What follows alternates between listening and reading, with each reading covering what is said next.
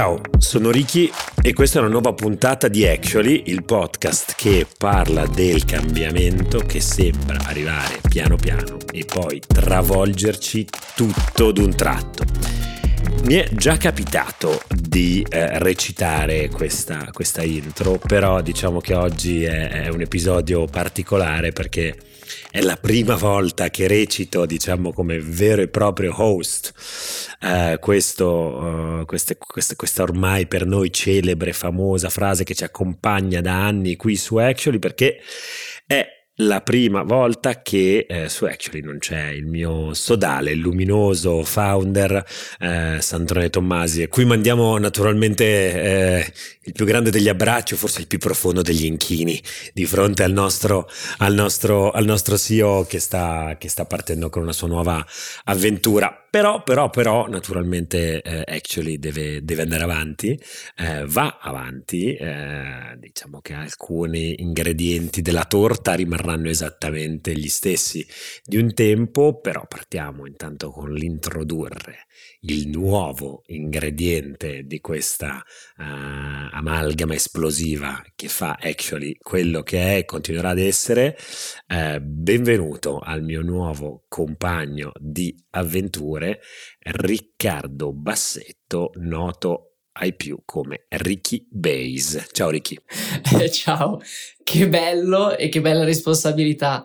In un altro celebre podcast italiano il sostituto di Luis non è stato presentato così bene, ma sono davvero mega felice di essere da questa parte. I parallelismi con Muschio Selvaggio finiranno immediatamente qua, non saranno più ammessi, e soprattutto voi non lo vedete, ma Ricky Bassetto non ha esattamente la struttura fisica di Mister Marra, l'appassionato di fitness che si diletta con il dottor Federico Lucia a condurre Muschio Selvaggio. Comunque, dicevamo, rimane un podcast di contenuto questo, rimane un podcast che continuerà ad avere la sua stessa cantilena, perché i temi sono sempre quelli. Oggi è una puntata speciale non solo perché siamo io e Ricky, ma perché la big story è forse abbiamo uno degli ospiti forse più importanti mai avuti qui su Actually. Già ve lo anticipo, il presidente di Assolombarda, Alessandro Spada, che ci racconterà un po' le sue impressioni post assemblea generale di Assolombarda. Poi diciamo di questo parleremo dopo nel gingolino, e diciamo che in pieno stile Actually mi hai già cacciato dalla prima big story. Assolutamente le regole rimangono quelle. Sono geloso delle mie chiacchiere in tête à tête con questi grandi pensatori e le grandi pensatrici del nostro tempo. Dicevo, non cambia un granché perché siamo lì a presidiare i nostri temi ossessivamente, e quindi non potevamo non dar spazio all'ultimo capitolo della saga Activision Microsoft. Ve la ricordate? Io ne ho parlato tante volte. L'acquisizione da parte del colosso tecnologico Microsoft di Activision, uno dei più grandi produttori, nella top 3 dei produttori di videogiochi, però diciamo quindi non di console, mentre invece Microsoft è presente nel mondo delle console con Xbox. Al momento è posizionato, diciamo, in terza posizione nel mondo delle console, dietro a PlayStation e Nintendo. Ha quindi lanciato questa offerta per acquistare più di $65 miliardi Activision Blizzard, produttrice di grandi hit del mondo dei videogiochi come World of Warcraft, ma soprattutto Call of Duty, quello sparatutto che in tanti di voi avranno visto nel corso degli anni. Cosa succede? Abbiamo parlato della challenge che ha ricevuto questo deal da parte della autorità antitrust per la concorrenza UK, dove si è disposto il blocco. L'Europa, l'Unione Europea, ha disposto invece la luce verde sostanzialmente nei confronti del deal, con una serie di commitment imposti su Microsoft. E poi gli Stati Uniti. Sappiamo che alla FTC ne abbiamo parlato tante volte, c'è Lina Khan, la grande avversaria di Big Tech, che ha provato a fare challenge a più riprese delle operazioni delle grandi Big Tech, che ha provato a bloccare il deal, ma ancora una volta la povera Lina, una volta che è andata alla corte, quindi l'FTC è come se agisse in qualche modo come in Italia, no? Chiamiamolo così, un organo inquirente, un pubblico ministero di fronte alla corte, ha perso, quindi non è riuscita a dimostrare, e questa non è la prima sconfitta dei grandi casi di Lina Khan, non è riuscita a dimostrare che il deal ha degli effetti anticompetitivi. La tesi della FTC era che appunto Microsoft, attraverso l'acquisizione di Activision, quindi produttore di console, compra player del mondo del cloud gaming, quindi dei giochi in cloud, avrebbe potuto far cosa? Sostanzialmente rendere esclusivi questi giochi alla sola console Xbox. La risposta e la tesi di Microsoft è sempre stata: ma va, io sto spendendo tutti questi soldi non perché mi voglio chiudere su di me solo questi videogiochi, la mia intenzione è quella di continuare a venderli a soggetti terzi. Perché il futuro sta nel cloud gaming, cioè è lì dove bisogna fare efficienze. Il mio unirmi con un colosso del cloud gaming produrrà efficienza anche su quel mercato e quindi renderà più accessibili i videogiochi, quindi alla fine sarà pro consumatore questo deal. Questa è la tesi che sembra aver convinto la corte negli Stati Uniti. Altro schiaffone per Lina Khan, che ogni volta che perde continua a portare avanti questa tesi che a me in realtà fa un po' snervare, che dice: sì, è vero, ho perso un'altra volta, però sapete, sì, al netto del diritto, magari al congresso qualcuno vede questi casi e si convince che forse dovrebbero cambiare le regole. Ecco, non è proprio il migliore dei mondi possibili quello in cui gli strumenti del diritto vengono utilizzati in questa maniera, così per creare dei casi pubblici, così che qualcuno poi possa riflettere su questi casi.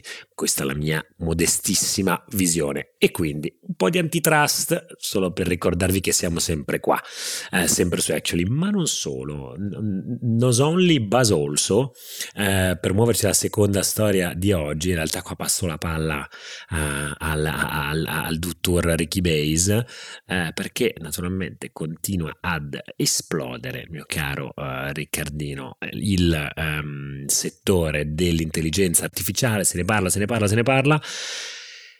A suo tempo, l'abbiamo già citato, aveva un ruolo anche qua dentro, ed eccola qua le altre due parole magiche di questo podcast: il dottor Elon Musk. Ritorna Elon sulla scena tirando una cannonata. Questo è il nostro primo episodio insieme ed entrambi citeremo Elon Musk. Questo potrebbe diventare un mantra e un problema di questo podcast. Però sì, se ne è parlato tantissimo, se ne è parlato ovviamente sul suo Twitter tantissimo, perché Elon Musk il 12 luglio ha lanciato xAI. xAI è, diciamo, la formalizzazione di un'idea di cui si speculava da tempo, di un'azienda legata all'intelligenza artificiale, appunto di Elon Musk, che nascesse un pochino in risposta a questo shift, a questo cambiamento che è avvenuto all'interno di OpenAI, che lo stesso Musk aveva fondato nel 2015 insieme a Sam Altman come società senza scopo di lucro. Dopodiché i piani di OpenAI sono cambiati.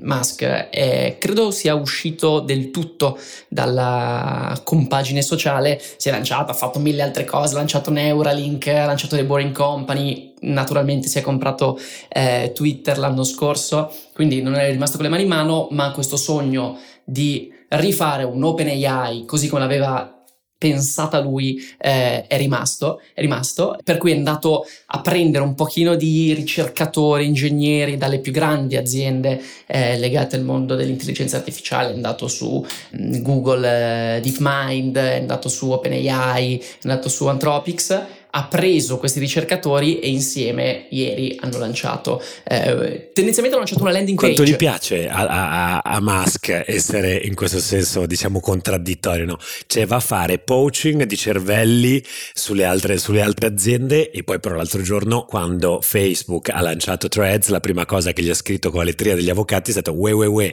concorrenza sleale perché mi hai portato via gli ingegneri di Twitter". Meraviglioso, ci sta, ma diciamo in affari mettiamola così, non guarda in faccia nessuno, il buon Elon.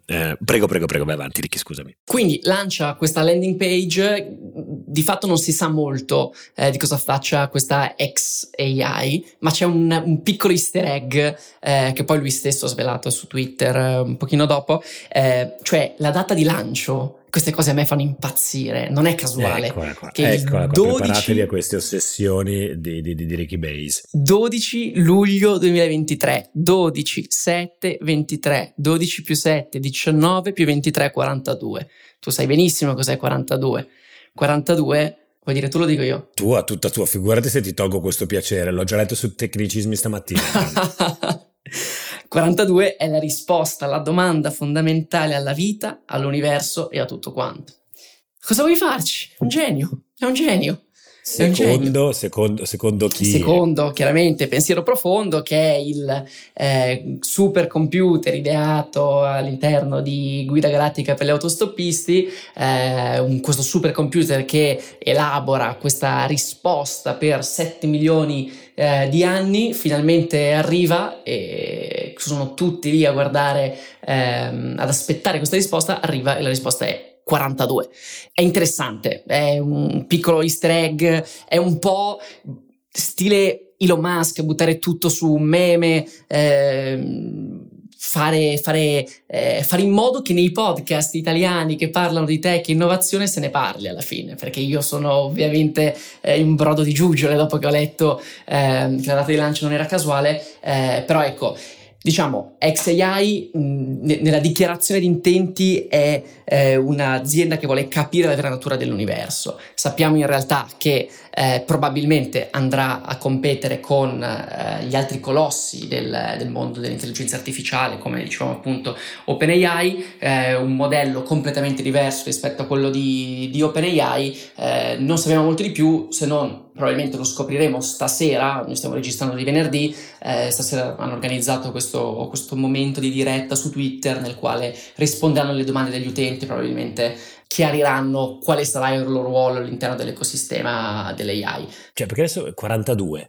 C'è un'altra curiosità che mi ha colpito, perché se ritorniamo indietro nel tempo, quando ancora c'era lui, non faremo più il suo nome in questo podcast, l'offerta per Twitter, l'OPA su Twitter da parte di Musk, fu al famoso prezzo di $54.20 per azione, e c'era il giochino del 420. E il 420 nuovo torna questo numero, mettiamolo così. In quel caso invece era stato preso come un altro riferimento culturale, se vogliamo, un po' diverso, più punk rispetto a tutto, perché 420 è un po' questo numero simbolo un po' tra chi si fuma i joint, gli spinelli, come l'orario d'oro per fumarsi le cannette, una roba che arriva dagli Stati Uniti, molto utilizzata, un po' modo di dire, e quindi continua a ritornare questo numero. Vabbè, si diverte, possiamo dirlo, si diverte a prenderci per il culo, e ci sta che non a tutti stia così simpatico quando ci prende per il culo in questa maniera. E se fossi OpenAI, le tue ginocchia farebbero Giacomo? Farebbero Giacomo, probabilmente.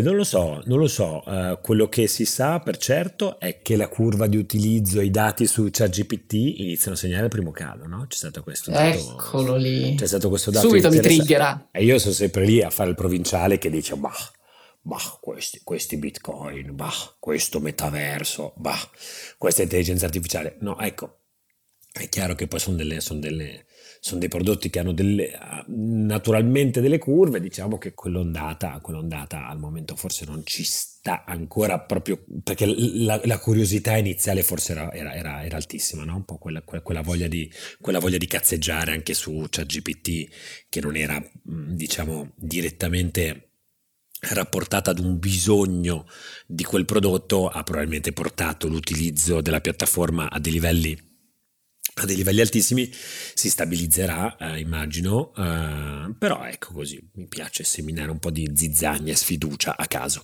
Non bene questa cosa, diciamo, in realtà titoli allarmistici su tutti i media, ChatGPT non lo usa più nessuno. In realtà, dai dati di SimilarWeb, tra maggio e giugno c'è stato un piccolo calo, si parla di un 10% dell'utilizzo, e qualcuno diceva, se ci pensate, uno degli use case, uno dei casi d'uso più comuni è quello a scuola.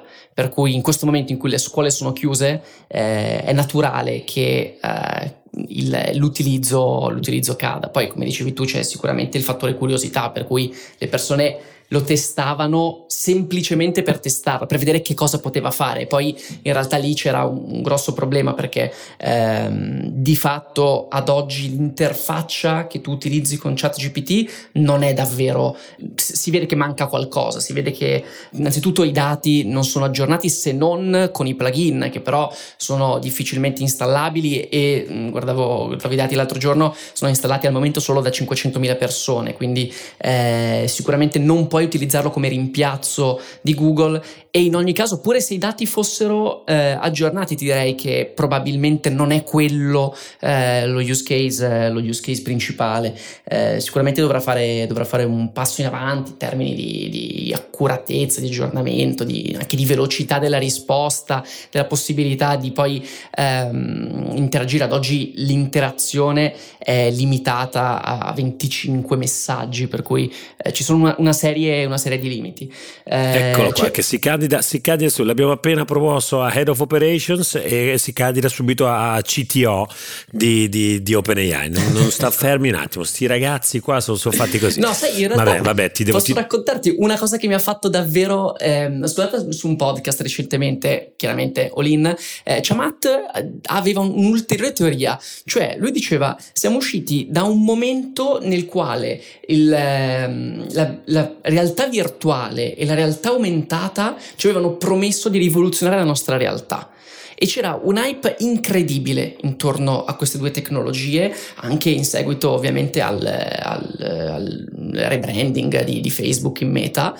E però queste due tecnologie si sono dimostrate un pochino premature, basta pensare già per esempio l'hype su Vision Pro di Apple è completamente caduto, e per quello lui dice siamo usciti da questo momento in cui per tanti mesi di fila sembrava che questa roba qua fosse lì per arrivare e per stravolgerci la vita, per toglierci il telefono di mano e mettercelo direttamente davanti alle nostre pupille.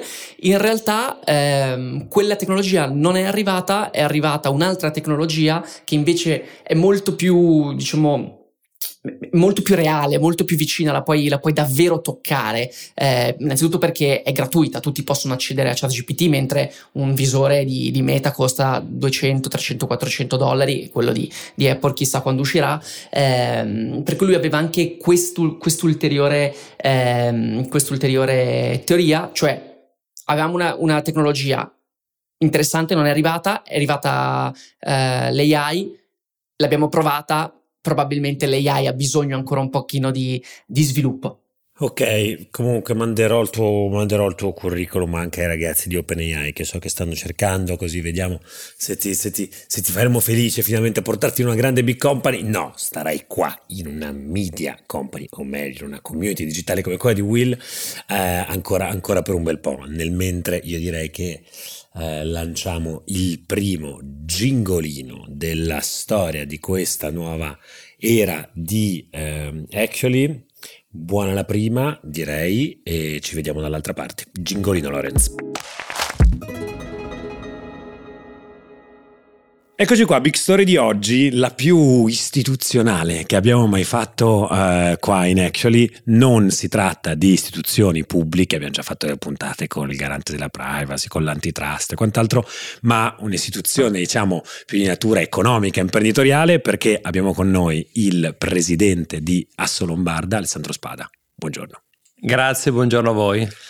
Siamo negli uffici di Assolombarda, una prima volta di Actually in questi luoghi. Perché siamo venuti, io e il mio allora sodale, ma sempre comunque amico Alessandro Tommasi, siamo venuti a trovarvi all'Assemblea Generale, in questo momento centrale per la stagione della vostra associazione, in un luogo incredibile, questa stabilità procedimento industriale del gruppo Camozzi, molto affascinante, con la più grande del mondo, d'Europa, la più grande stampante 3D, esatto, che è effettivamente molto grande, posso confermarvi, è davvero molto grande.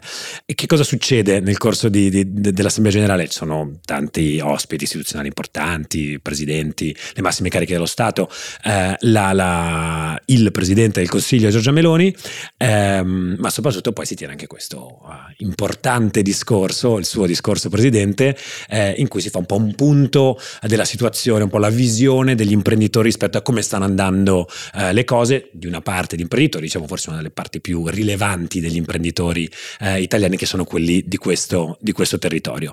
Partirei da qua, un po' dire come ce la stiamo passando, partendo forse dai dati sull'economia. Noi spesso e volentieri parliamo di un'economia che, rispetto al parallelo con altri paesi europei, da un po' di mesi ormai sentiamo dire: oh, stiamo andando bene, segno più. Faccio la domanda così, da quello che prova a fare quello intelligente: è facile fare segno più quando si è andato molto giù? Noi durante il Covid siamo andati molto giù. Si tratta di un rimbalzo? Quello che stiamo leggendo in questo momento è un rimbalzo semplicemente, oppure stiamo davvero andando forte? Ma allora, innanzitutto una premessa, perché prima si parlava di Assolombarda come istituzione, vero? È un'istituzione, però è fondamentalmente una grande associazione ed è la casa delle imprese. Ecco, questa è la parte che mi piace sottolineare di più della nostra associazione. Per quanto riguarda i dati, sì, è vero, stiamo crescendo e stiamo crescendo molto bene. Abbiamo nel 2021 e nel 2022 siamo cresciuti di 11 punti, dell'11%, e quindi è un risultato molto buono. Abbiamo diminuito il debito pubblico, che è il grande fardello che il nostro paese ha sempre sulle spalle, di 10,5 punti, e quindi direi che abbiamo fatto molto bene. Abbiamo iniziato altrettanto bene il 2023, cosa che non era assolutamente scontata. Non era prevista, anzi tutti si aspettavano un rimbalzo, quindi una crescita negativa, perché c'era un insieme di fattori che portavano a pensare questo numero, un numero negativo, mentre invece siamo riusciti per il momento a ribaltare la situazione. Siamo ad un livello di crescita che è quasi dell'1%, e sia la Commissione Europea sia l'Ocse prevedono una crescita del nostro paese entro fine anno del più 1,2, la Banca d'Italia addirittura del più 1,3, quindi tutti indicatori che ci danno in maniera positiva. Lei diceva: è facile crescere quando si è decresciuti. Esatto. È vero, siamo anche cresciuti in maniera importante durante la pandemia, perché la pandemia l'Italia è il paese che ha colpito più di tutti. Poi il nostro territorio, la Lombardia, è stato uno di quelli più penalizzati.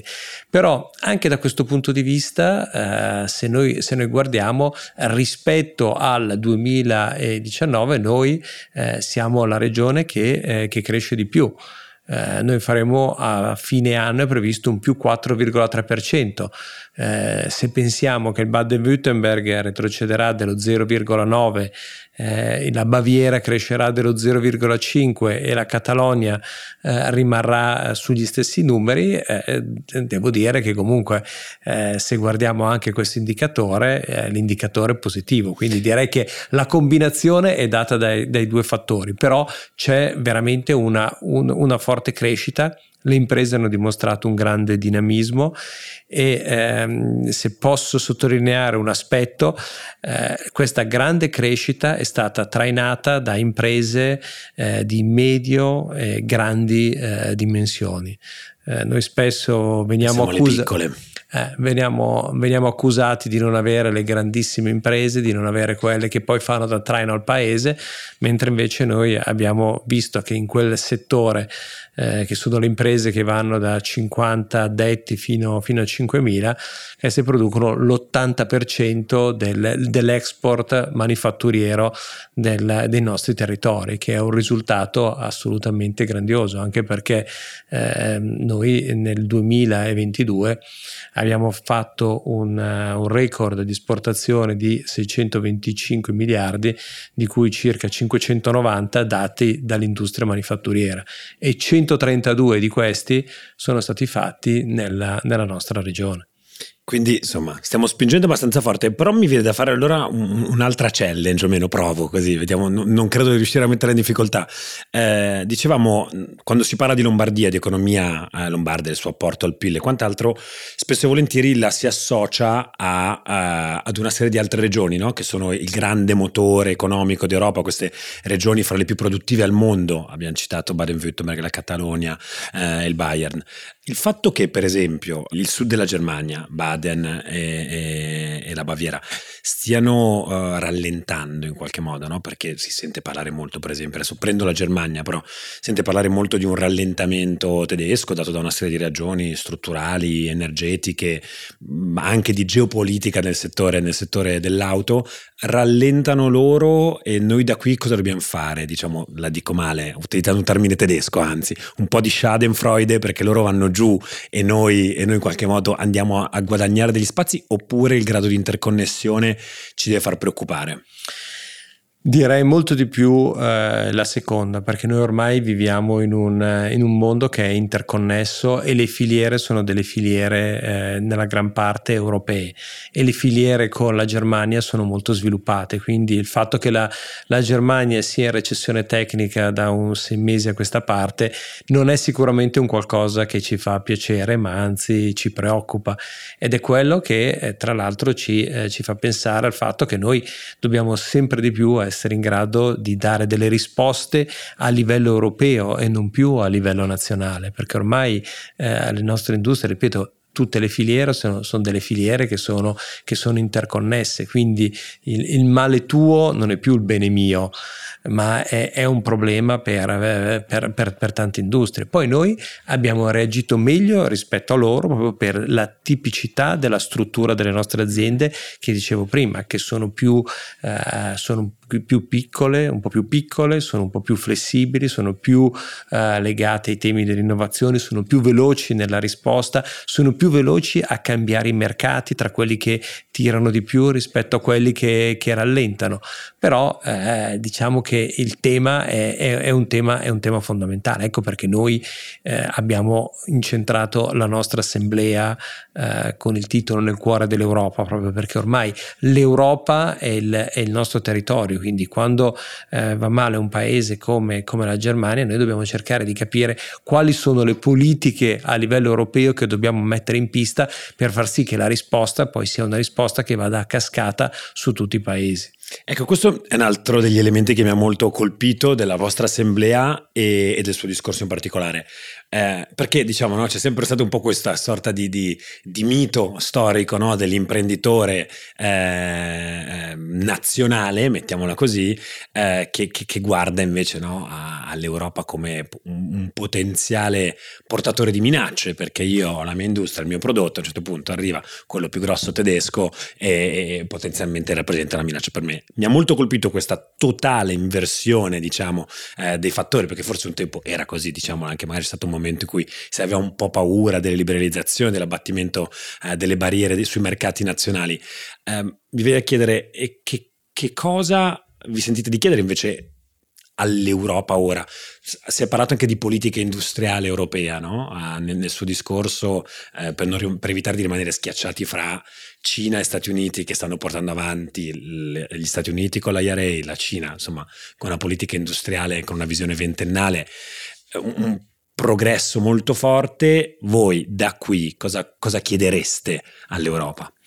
Ma innanzitutto iniziamo a dire che per tanti anni ci siamo anche raccontati male e continuiamo molte volte a raccontarci male, mentre invece le aziende, soprattutto le aziende dei nostri territori, questi anni da una crisi dietro l'altra si sono sempre rafforzate di più, a partire dalla crisi del 2008 in avanti, ogni 3 o 4 anni abbiamo avuto qualcosa, e da qui abbiamo avuto una grande selezione di aziende, ma quelle che sono state le più forti, quelle che sono state le più resistenti, oggi hanno una struttura struttura che è completamente diversa, quindi abbiamo una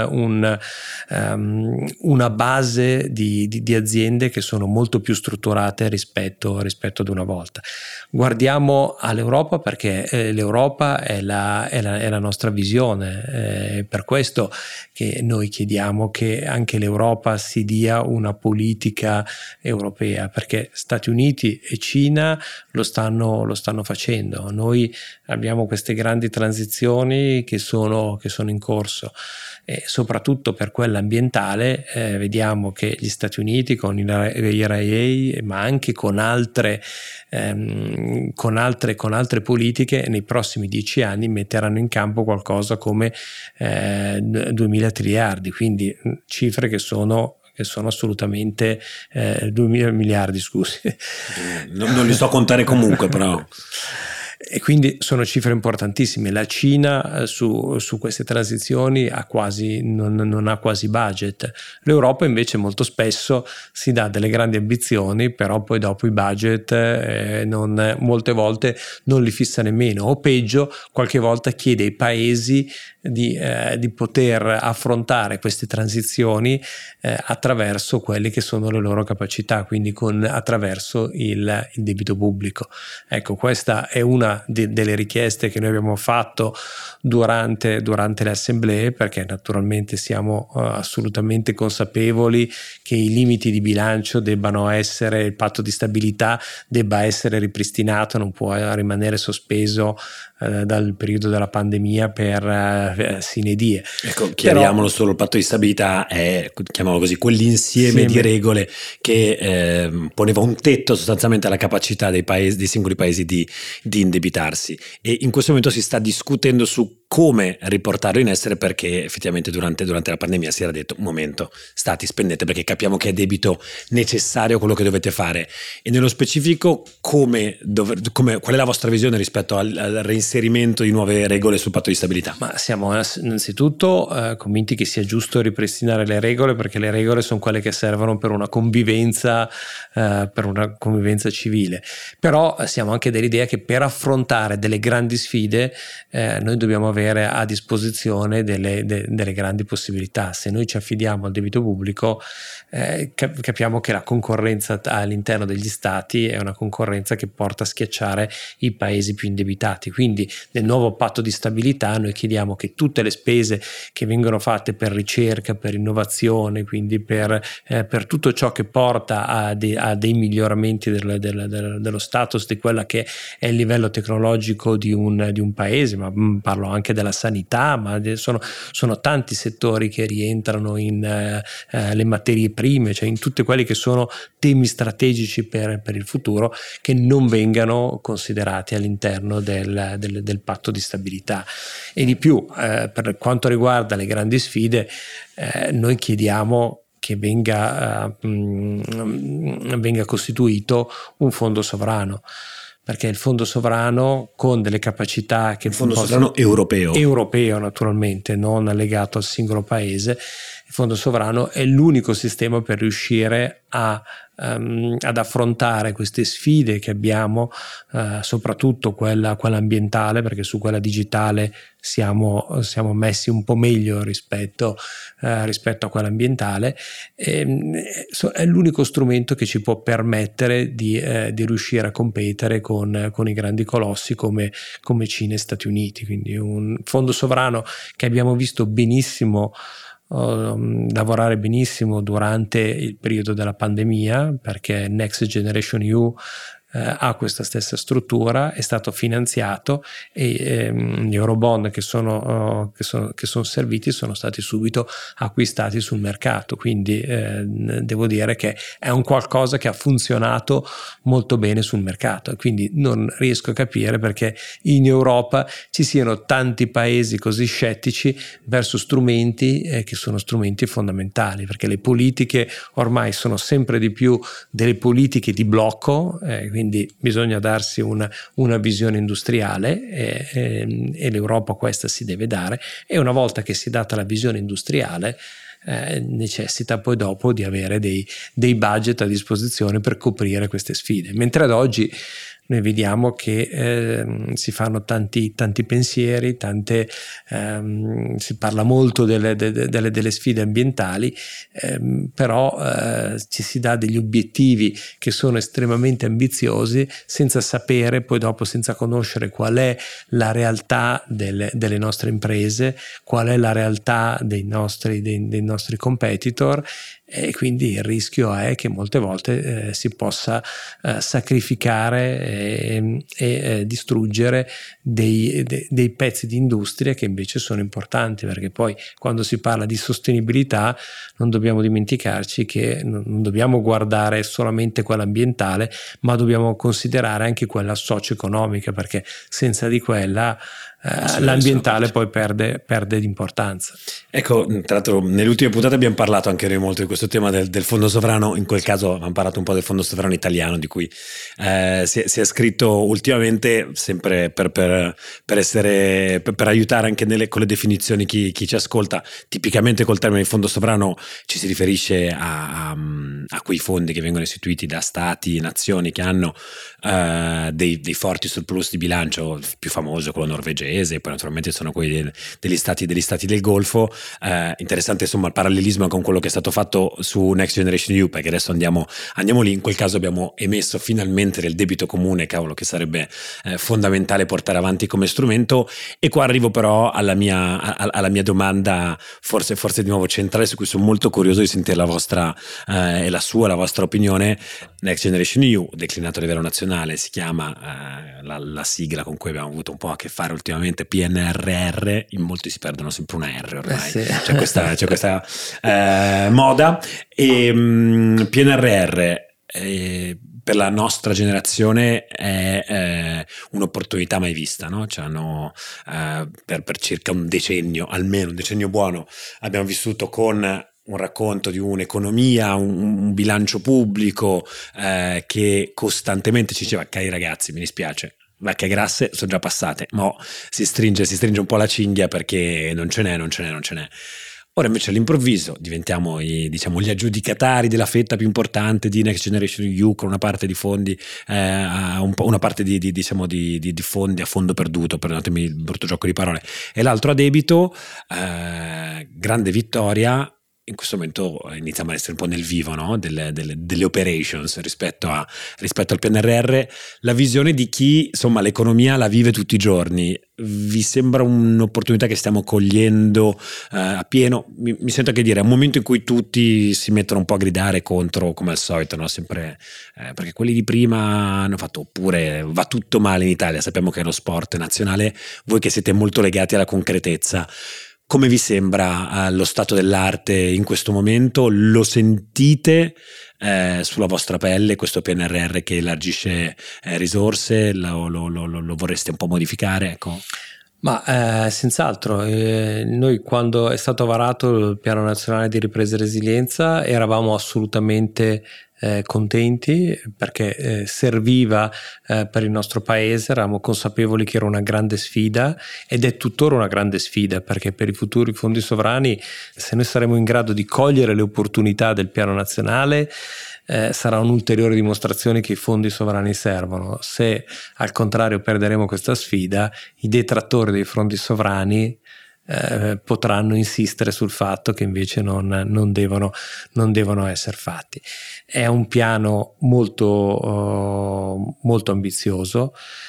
Sicuramente il governo che l'ha varato secondo dei principi che non erano propriamente i nostri, perché noi avremmo preferito un piano con un numero di opere ben definite, 25, 30, con delle task force, con dei commissari, più ristretto rispetto ai 1000, più ristretto, con degli obiettivi molto grandi, molto trasversali su tutto il paese. Ecco, su questo voglio subito sgombrare ogni dubbio da qualsiasi parte, però niente regionalismo. Ecco. Mentre invece è stato fatto in un'ottica molto più politica, una miriade di progetti suddivisi su tutto il paese, tantissimi associati a delle realtà molto piccole, quindi a dei comuni di qualche migliaia di abitanti, dove non avevano né la struttura sia dal punto di vista numerico ma soprattutto dal punto di vista tecnico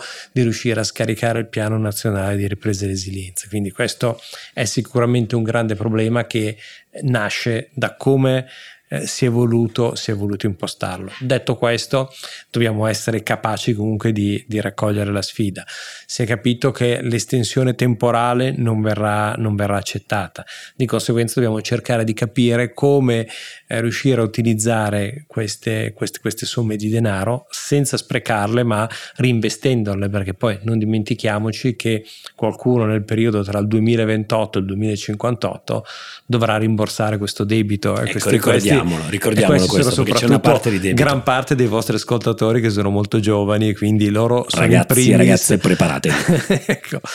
Quindi è un'opportunità che non può essere sprecata.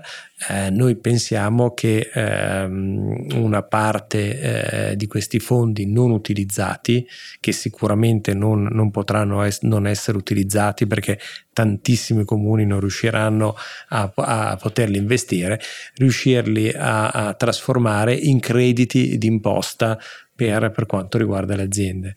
È lo stesso principio di Industria 4.0, è lo stesso principio che sta dietro l'IRA, ed è un modo come un altro per non perdere l'opportunità di investire, non di spendere quattrini. Questo è assolutamente fondamentale. Un'altra parte è quella di trasferirlo nei fondi di coesione, che hanno una durata più lunga. I fondi di coesione arrivano fino al 2029, e una terza parte anche di utilizzarlo per cogliere quelle che sono le sfide della transizione, con il Repower EU è un esempio dove potrebbero essere trasferiti queste somme. Quindi noi dobbiamo fare di tutto per far sì che tutte queste somme che l'Europa, 209 miliardi, quindi è una cifra molto importante, venga scaricata a terra e abbia quell'effetto volano di creare nuova economia, nuove investimenti per poter far crescere il paese e così permettere alle nuove generazioni, nel periodo che terminerà nel 2058, di poter ripagare questo debito con l'Europa. Esatto, questo è un concetto importante da sottolineare, no? Che quando si pensa a questi fondi bisogna guardarli con la logica con cui noi faremo un investimento. Noi investiamo 100 perché ci torni 120, almeno, non so se un investimento è felice. Ecco, quindi quando sentite parlare dell'investimento del PNRR di turno più vicino a casa vostra, chiedetevi sempre se c'è il cosiddetto ROI, no? Cioè se c'è un ritorno sull'investimento, che non è un vezzo capitalistico, diciamo, no? Ma è un qualcosa di oggi fondamentale da avere chiaro in testa quando pensiamo a questi investimenti. Non sono fondi buttati… Assolutamente, ogni tanto si demonizzano alcune parole, spesso e volentieri la parola profitto, ma io voglio essere chiaro: senza profitto non c'è possibilità di investimento. Quindi sarebbe profitto socializzato, sarebbe profitto pubblico. Assolutamente, perché solo con i profitti uno può reinvestire, può crescere, può fare delle politiche diverse, perché se uno investe dei soldi e poi dopo questi soldi non fruttano, non rendono, si troverà a fronteggiare un problema diverso rispetto a quello della crescita. Certo, immagino comunque le discussioni con i miei vecchi amici. Io mi sono occupato a lungo di antitrust della Commissione Europea, al Berlamonte, quando gli andate a parlare della conversione in crediti in crediti d'imposta per le imprese, che naturalmente si aprirà tutto il capitolo, ma sono aiuti di Stato o non sono aiuti di Stato, la stessa cosa sta venendo fatta in altri paesi. Insomma, immagino sarà un capitolo complicato, però auguri a voi, ai vostri lobbisti e a tutti quelli che fanno il tifo, insomma, perché questa iniziativa non sia sprecata. Porto la nostra chiacchierata su un ultimo punto, diciamo, che non può mancare nelle chiacchierate interessate di quest'ultima stagione. L'avete toccata naturalmente anche nella vostra assemblea generale. diciamo le due letterine più quotate del momento, AI o IA, per chi lo vuole leggere all'italiana, intelligenza artificiale. Se ne parla tanto, poi tra l'altro siamo nella settimana in cui è stata registrata la prima flessione di ChatGPT, che è anche interessante, quindi non dire il solito tema, ma fa la fine del metaverso l'intelligenza artificiale oppure sarà davvero una rivoluzione? Adesso me lo dirà lei, Presidente, però sono curioso soprattutto di sapere il vostro punto di vista più specifico e particolare. Chiaramente è una tecnologia su cui gli Stati Uniti sono più avanti come tanti altri fronti del tech, naturalmente, dai pagamenti alle piattaforme social e non solo. Voi come la vivete? Come lo state vivendo in questo momento? Come un momento in cui dici, cavolo, un'altra roba americana che arriverà di qua e noi diventeranno dei service provider a nostro favore e noi probabilmente ancora più dipendenti, anche famosi temi, l'autonomia strategica e quant'altro, dagli Stati Uniti. Oppure lo vedete piuttosto come un'opportunità? Le nostre aziende sono pronte a dire aspetta, diventa un moltiplicatore per me questa tecnologia. Cosa registrate? Ma tutte queste sfide hanno dei lati positivi e dei lati critici. Bisogna cercare di sfruttare il più possibile quelle che sono le opportunità. Quindi noi siamo consapevoli che per noi questa sia una sfida che vada colta. Naturalmente è importante riuscire a normarla, è importante anche in questo caso che l'Europa si dia una struttura forte per poter gestire e governare questi fenomeni, e dopodiché questo fa parte del tema dell'innovazione, quindi non possiamo beatificare l'innovazione quando ci fa comodo e poi dopo contrastarla quando poi dopo può avere degli aspetti che potenzialmente possono essere dannosi. Bisogna cercare innanzitutto di dare delle regole, e dopodiché bisogna essere abili nel riuscire a coglierne tutti quelli che sono gli aspetti positivi. Quindi questa è la tecnologia, è la direzione che il mondo sta prendendo, quindi noi non dobbiamo farci trovare